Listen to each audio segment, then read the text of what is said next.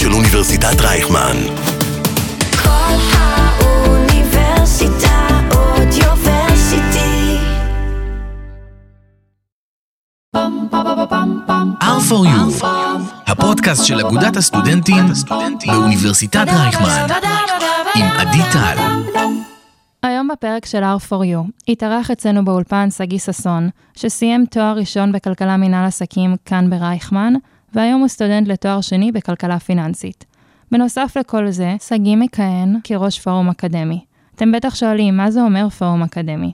על זה נדבר היום בפרק, איך הפורום משפיע עלינו, וגם שגיא ייתן לנו ככה כמה טיפים לקראת התקופת מבחנים. אז לפני שנצלול פנימה ונתחיל לדבר על הפורום האקדמי, אתה יכול לספר איזה תפקידים עשית ואתה עושה באגודה? התחלתי כנציג מסלול בתואר הראשון, אחר כך רכז בית ספר לכלכלה, ואני כבר שנתיים ראש פורום אקדמי, נציג מסלול גם בתואר השני. וואי, אשכרה, אתה כבר 4 שנים באגודה.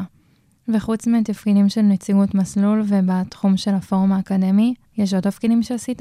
חוץ מזה אני שחקן כדורעף, כבר מכיתה ג'. וואה. כן, משחק פה גם בבינתחומי, הקפטן של הנבחרת. לא ידעתי שיש נבחרת בבינתחומי. יש נבחרת של כל ענף ספורט שאת יכולה לחשוב עליו. מטורף, לא היה לי מושג. ואם מישהו רוצה להצטרף לנבחרת, איך הוא צריך ליצור איתך קשר? אז כעיקרון אנחנו עושים את המיונים בתחילת שנה. תמיד יש פה עמדה של הנבחרת ושל כל הנבחרות. מה זה פה? בסדרה, בשבוע ההיכרות ובשבוע הראשון. ראש מחלקת ספורט, אילן קובלסקי, נמצא פה ביחד עם העוזרת שלו, עם שרון. ואנחנו, הנציגים של הנבחרות, מגיעים ורושמים אנשים, אז מזמנים אותם למבחנים. נשמע מטורף. אבל האמת שהגעת לפה היום לדבר בכלל על נושא אחר לחלוטין, אז בוא תספר על התפקיד שיש לך עכשיו באגודה. כן, אז אני ראש פורום אקדמי. אז השאלה המתבקשת, מה זה פורום אקדמי? יפה, אז הפורום האקדמי הוא בעצם גוף בתוך אגודת הסטודנטים, שכל המטרה שלו זה לתכלל את תחום האקדמיה באגודה. מה זאת אומרת? זאת אומרת, יש לנו את ועדת הקנון, שאחראית על כל ההפרות הקנון שקורות, ויש לנו את הפורום עצמו, שהוא מורכב בראש ובראשונה מכל נציגי המסלולים שיש. יש לכל מסלול בין נציג ל2, שהם בעצם החוט המקשר בין המסלול לבין הסגל, לבין האגודה. יש לנו את הרכזי בתי ספר, שהם בעצם הגוף המקצועי בתוך הבית ספר, הם בקשר ישיר עם הדיקן, עם הסגן דיקן. ויש אותי, שאני ראש הפורום, אני נחשב חבר הנהלה באגודה. בעצם רוב התפקיד שלי הוא לבוא וללוות, לייעץ, לתמוך בכל החברים בפורום, אם זה הנציגים, אם זה הרכזים. זה החל מלפתור להם את הבעיות הפרטניות שיש, ועד לחשוב ברמה הגדולה על כל הקמפוס, להבין איך אנחנו מגיעים להחלטות שלא יפגעו בבית ספר אחד, אבל כן יטיבו עם בית ספר אחר. אז אני רוצה שנייה לנסות להבין לעומק את התפקיד, את ההיררכיה, איך זה עובד. אז בעצם אתה עומד בראש הפורום, מתחתיך יש את הרכזי בתי ספר שהם גם סטודנטים? נכון. והם לפני זה היו חייבים להיות נציגים מסלול? כן, קודם כל, כל החברים בפורום הם מתנדבים והם סטודנטים. אין לנו מישהו בפורום האקדמי שהוא לא סטודנט, וכל תפקיד חייב להיות גם נציג מסלול. זאת אומרת, גם נציג, גם רכז וגם אני כראש פורום, אנחנו חייבים להיות נציגי מסלול כדי להיות בתפקיד הזה. למה? בסוף, התפקידים האלה מגיעים מתוך הפורום, והם אנשים שמייצגים את הפורום, ומי שבוחר אותם זה המועצה. אתה יכול אז להסביר מה זה אומר המועצה? המועצה זה בעצם הגוף שמקבל את ההחלטות באגודה, הוא מורכב מכל נציגי המסלול, הם אלה שמרכיבים את המועצה, והנבחרים האלה שהם רכזים, ראש פורום, הם אנשים שנבחרים על ידי המועצה. אז אתה חייב שהם יגיעו מתוך המועצה כדי שאנשים ידעו מי הם, והם ידעו לדעת שזה אנשים שנותנים לך את הכלים באמת להתמודד עם. אז למעשה אגודת הסטודנטים מורכבת משני גופים, שאחד זה הגופים היותר מקצועיים, והגוף השני זה הפורום האקדמי. נכון, זה בתכלס, זה אגודה אחת, כולם ביחד, אבל יש את הגוף המרכזי של הפורום האקדמי שהוא באזור 150 סטודנטים, ויש לך את שאר המחלקות עם המתנדבים שלהם, שזה עוד 150 סטודנטים גם. וואו, 150 סטודנטים זה מספר מטורף. כן, וגם אנחנו מחולקים ל2, יש לנו את הבית ספר הישראלי והבית ספר הבינלאומי. ואתה עומד בראש כל הדבר הזה. ביחד עם שושנה, שהיא הראש פורום של הבית ספר הבינלאומי. ואתם מקבילים? כן, אנחנו עובדים ביחד במקביל, לדאוג שכל דבר קורה מותאם גם אליהם, ואם לא, אז לדעת מה התאמות שאנחנו יכולים לעשות להם. ואתה יכול להסביר לנו מה הייעוד של הפורום האקדמי? המטרה שלנו זה לייצג את הסטודנטים ולדאוג להם מבחינה האקדמית. זאת אומרת, לדאוג שלא יהיה את ההפרות הקנון, ולדאוג ש... אם יש איזושהי בעיה מול מרצה, סטודנט יוכל להגיע ולהעלות את הבעיה הזאת. מישהו שירכז את כל מה שקורה במסלול. בסוף, אם יש הגשת עבודה שתהיה מאוד צמודה לתקופת מבחנים, אז לא יעזור שכל סטודנט וסטודנט יבוא לבקש מהמרצה דחייה. זה יעזור אם יבוא נציג מסלול אחד ויגיד לכל המסלול יש בעיה, כי יש לנו מבחן עוד יומיים, וביקשת את התאריך עבודה לשם, בוא נדחה את זה לכולם. אז אני מבינה את הצורך בנציגות מסלול, אז מהו בעצם הצורך שעליו עולים הרכזים וראש פורום אקדמי? אז יש לנו בסוף את המסלול כמסלול כאינדיבידואל, אבל צריך גם להסתכל על איזושהי רמת מקרו. אז אם זה ברמת בית ספר, בסוף יש בעיות שהן ברמה הבית ספרית, שיחות חתך שצריך לעשות, ולהבין מה תמונת מצב בכל הבית ספר, זה המקום של הרכז. בגלל זה הוא גם מישהו שהוא היה נציג מסלול כבר לפחות שנה, מישהו שמכיר את העולם, יודע מה קורה ויודע להסביר הלאה. ובמקום שלי כבר יש את הרמה אחת מעל הבית ספר, זה כבר הרמה הקמפוס, זה לדבר עם הפרובוסט, שזה הגוף שאחראי על האקדמיה בתוך הבינתחומי. זה לבדוק שם שהכל בסדר. לצורך העניין, שנה שעברה, עם כל העניין של הקורונה, הבנו שמה שהיה בתקופת מבחנים הראשונה של הקורונה בזום, לא עבד טוב, והיה עם זה המון בעיות. אז השנה, שנה שעברה, עשינו בעצם מתווה מבחנים, שכתבנו אותו הפורום האקדמי ביחד עם הדור בחינות. זו העבודה משותפת של שני הצדדים, וזה יצא מאוד מאוד מוצלח בסוף. כשאתה אומר מתווה מבחנים, אתה מתכוון לכל ההנחיות שהיו במבחנים, העניין של השתי מצלמות, שעדיין אפשר לצאת לשירותים, עבודה מחליפת מבחן, כמה זמן תוספת זמן יש לתקלות טכניות, כל הניואנסינים הקטנים שהיו, זה הכל שיתוף פעולה שלנו עם הדור בחינות. אז בגלל זה ועדת הקנון יושבת תחתיכם? נכון, כי הם אחראים בעצם לאכוף את כל ההפרות. ובסוף את ההפרות האלה אנחנו מעבירים לפרובוסט, שהוא אחראי על כל המרצים. ברגע שאני כבר עובד מולם גם ככה, זה הגיוני שהוועדה הזאת תעבוד בעזרתי מולם. אז כביכול יש לכם שני כובעים, מלכתחילה ליצור את המדיניות, להסדיר את כל הדברים שצריך להסדיר ברמה יותר של כל האוניברסיטה,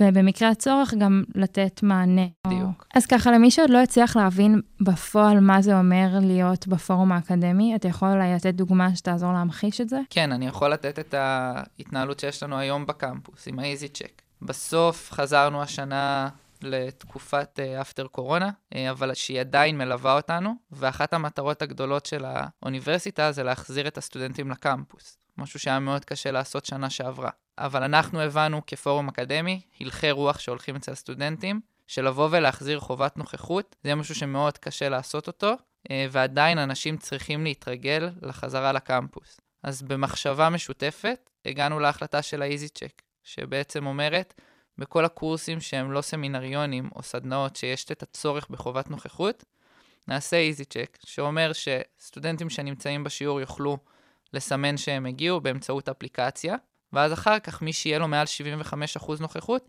יקבל 2-3 נקודות בונוס. אז בעצם האיזי צ'ק הוא כלי זמני שאמור לתת מוטיבציה לסטודנטים לחזור לקמפוס, אבל מצד שני להבין שיש פה עדיין איזושהי מורכבות שעדיין קיימת קורונה וקשה להתרגל לחזור. אז זה יותר נועד להתחיל להחזיר אותם לשגרה ולהבין שעדיין יש את האילוצי קורונה.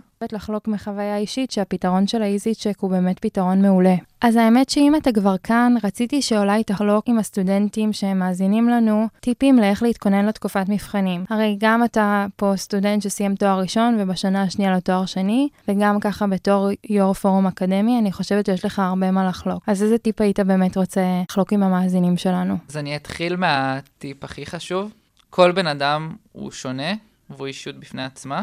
ומה שעובד לבן אדם אחד לא בהכרח יעבוד לבן אדם אחר, ולא צריך להילחץ. אם אתה רואה סטודנט שלומד מהבוקר עד הלילה, כל היום קורא ומסכם, זה לא אומר בהכרח שזה מה שאתה צריך. אני יכול להגיד ברמה האישית שלי, מה שאני אוהב לעשות זה קודם כל לשבץ לי על לוח שנה את המבחנים, כדי לראות מתי יש לי כל מבחן, וכמה ימים יש לי לכל מבחן, ואז להתחיל לשבץ את הימים למידה. בסוף אתם יכולים להתייעץ עם סטודנטים משנים מעל, הם יגידו לכם כמה ימים מומלץ ללמוד לכל מבחן, איזה מבחן יותר גדול. לא צריך גם לפחד ללמוד לשני מבחנים במקביל, זה אפשרי, מחלקים את היום כמו שצריך, ואז לבנות לי את התוכנית למידה המלאה. אחר כך אני מתחיל קודם כל לראות את השיעורים ולסכם אותם בעצמי. המילים שלי, משהו קצת יותר קצר וקולע שיעזור לי לזכור את זה. אתה ממש צופה בכל השיעורים של הקורס מחדש? עם הקורונה, אז היו שיעורים שצפיתי ממש בהקלטות. לפני הקורונה זה לקרוא את המחברת או את המצגות של המרצה, ולסכם במילים שלי. אני גם לא אוהב לעשות את הסיכומים האלה למשהו ארוך, כמו המחברות בחינה שיש של 50 עמודים ו-60 עמודים. רוב הסיכומים שלי לא יעלו על 10 עמודים. שזה בעצם הקור של כל החומר הכי חשוב. בדיוק, המשפט מפתח שלי בכל דבר שיעזור לי לזכור את זה הלאה,